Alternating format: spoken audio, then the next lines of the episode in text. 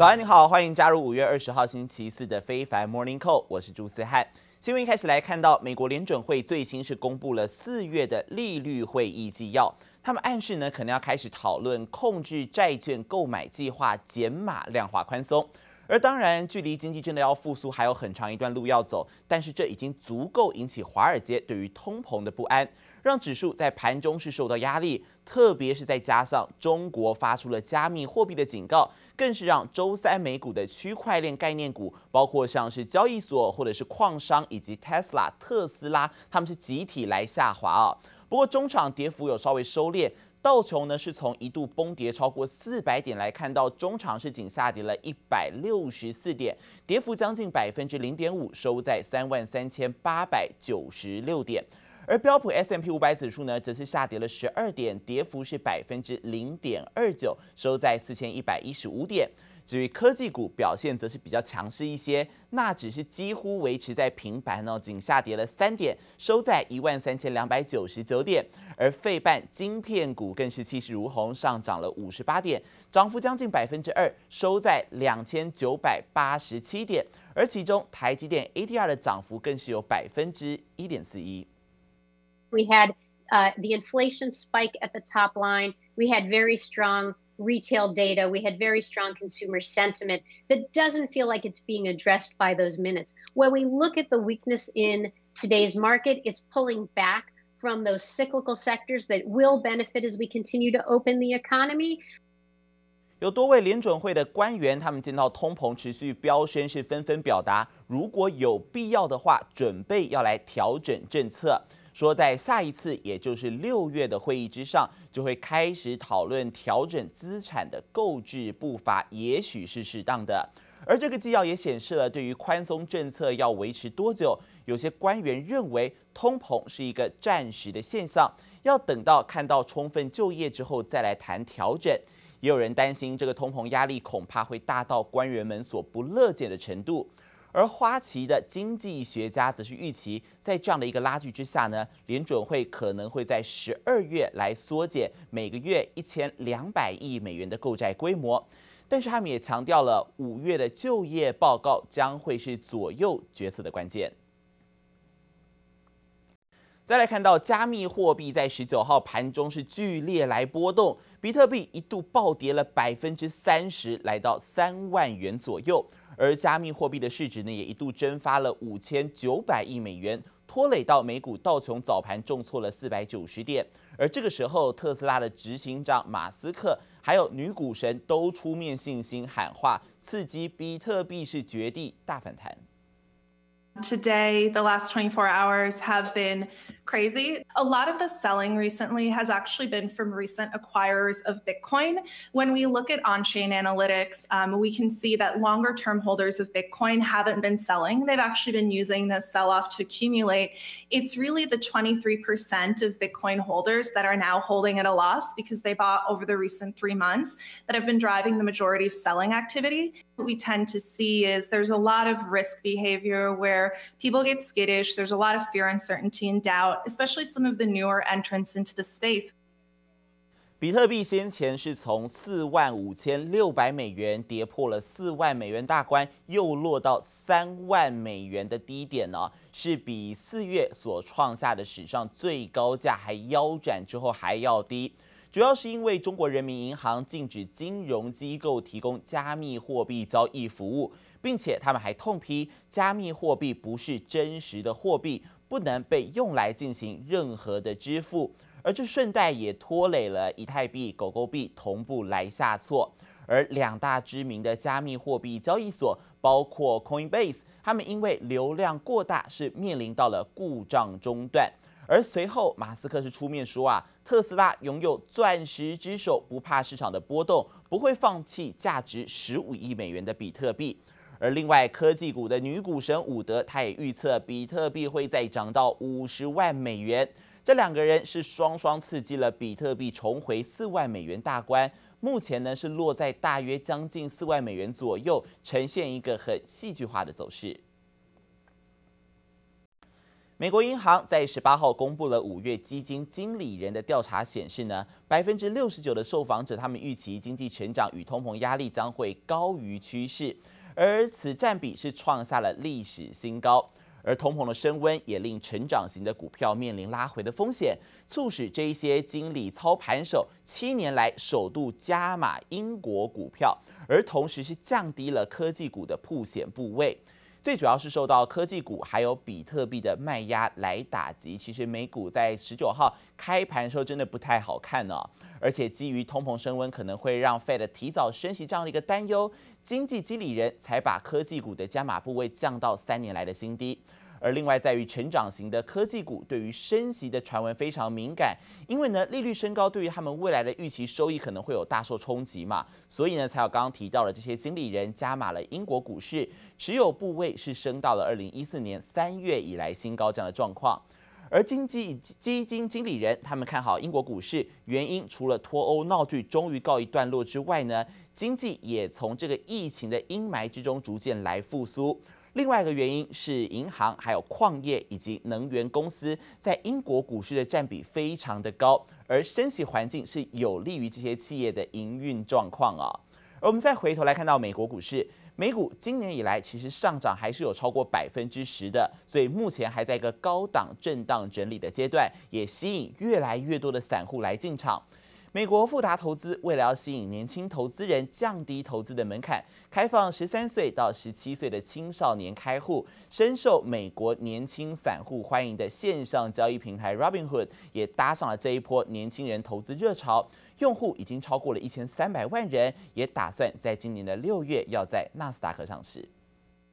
今年初，美国网络论坛乡民联手杠上空头，推高 GameStop 股价。美国最大网络交易平台 Robinhood 单月就增加三百万名用户。这个平台最新准备在美国挂牌上市。Robinhood's an online stock trading service that's grown amazingly fast over the past couple of years. It's got around 30 million users. Now it's pitches that it makes trading easy and fun. And that's what it is. It's the regular Joes versus Wall Street. Robinhood 打算上市的消息，市场传言已久。这次彭博社引述消息人士透露，Robinhood 即将提出 IPO 申请，目标在今年六月下旬正式挂牌。Robinhood 堪称是美股散户大本营，主打免手续费，大受美国年轻人欢迎。看准越来越多美国年轻人踏进股票市场，富达投资宣布开放十三岁到十七岁的美国青少年也能开户投资股票，前提是必须获得家长许可，而且家长本身。也有账户。Fidelity making a big push to introduce stock trading to a new generation of investors. I mean, if it's purely educational,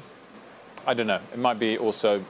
a little bit of a recipe for disaster. 降低投资门槛有望吸引更多年轻投资人，但也可能助长网络迷因股交易，甚至高风险投资。Home building fell by more than had been expected in the month of April. As prices soar for lumber and other raw materials. 美国新屋开工数据三月才创下二零零六年六月以来新高，四月就急转直下，骤降了百分之九点五。但四月营建许可仍小幅增长百分之零点三。数据显示，取得营建许可但仍未开工的户数创下一九九九年以来新高，和木材等建材价格上涨有关。The challenge in the new home market has been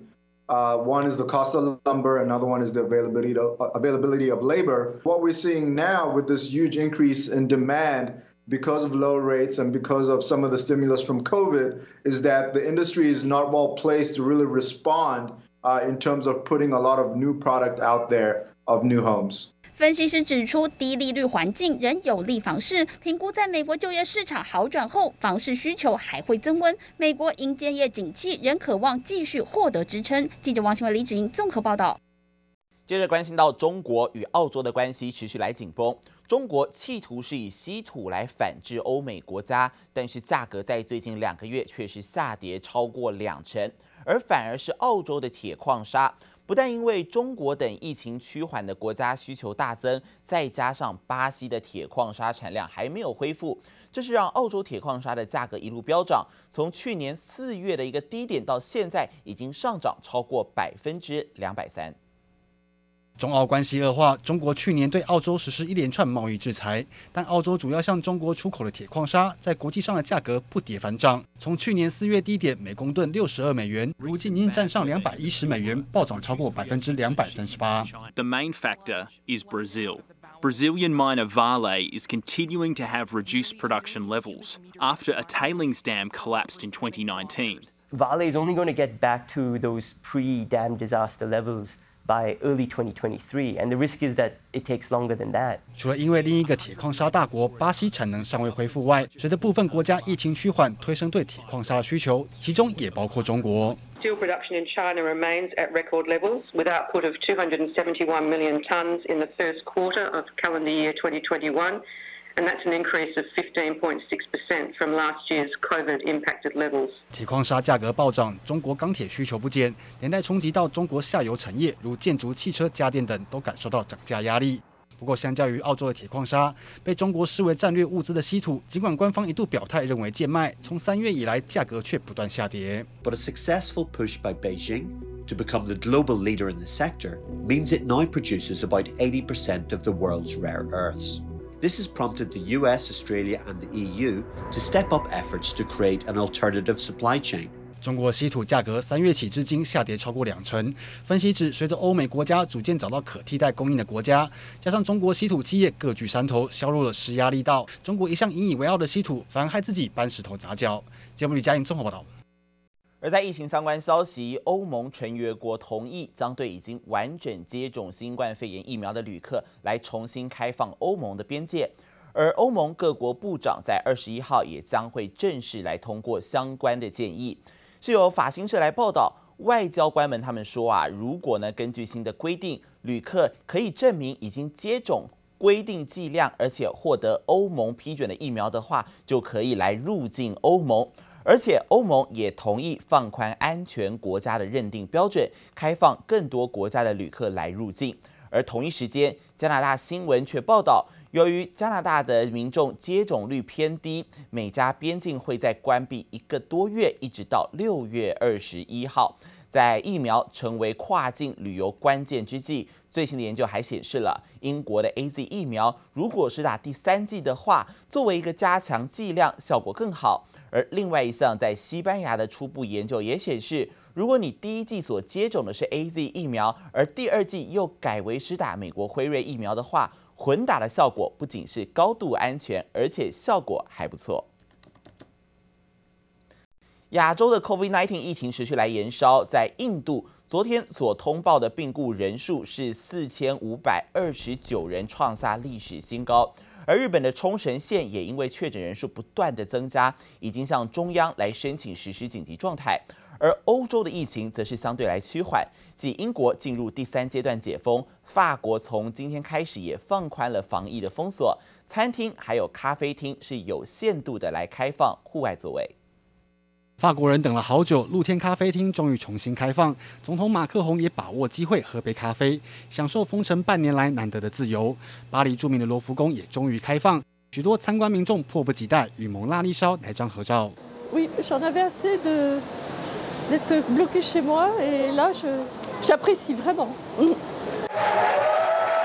大型百货及商场外头更是早就看到排队人龙，准备来个报复性消费。全法国周三起进一步解封，餐厅、酒吧开放，最多六人同桌户外用餐。博物馆、电影院也重新开放，但仍有人数上限。尽管法国每天平均确诊还有上万例，但已经比过去四万多下降许多。奥地利及德国也不约而同，本周开放餐厅户外用餐。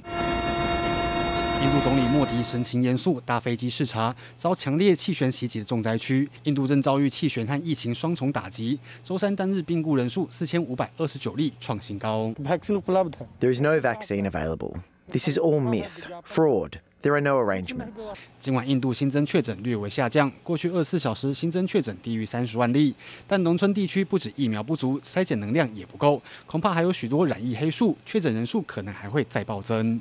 ต่อมาเนี่ยเขามีการเพิ่มเป็นหลักสิบนะครับ ในช่วงระบาดในรอบที่สอง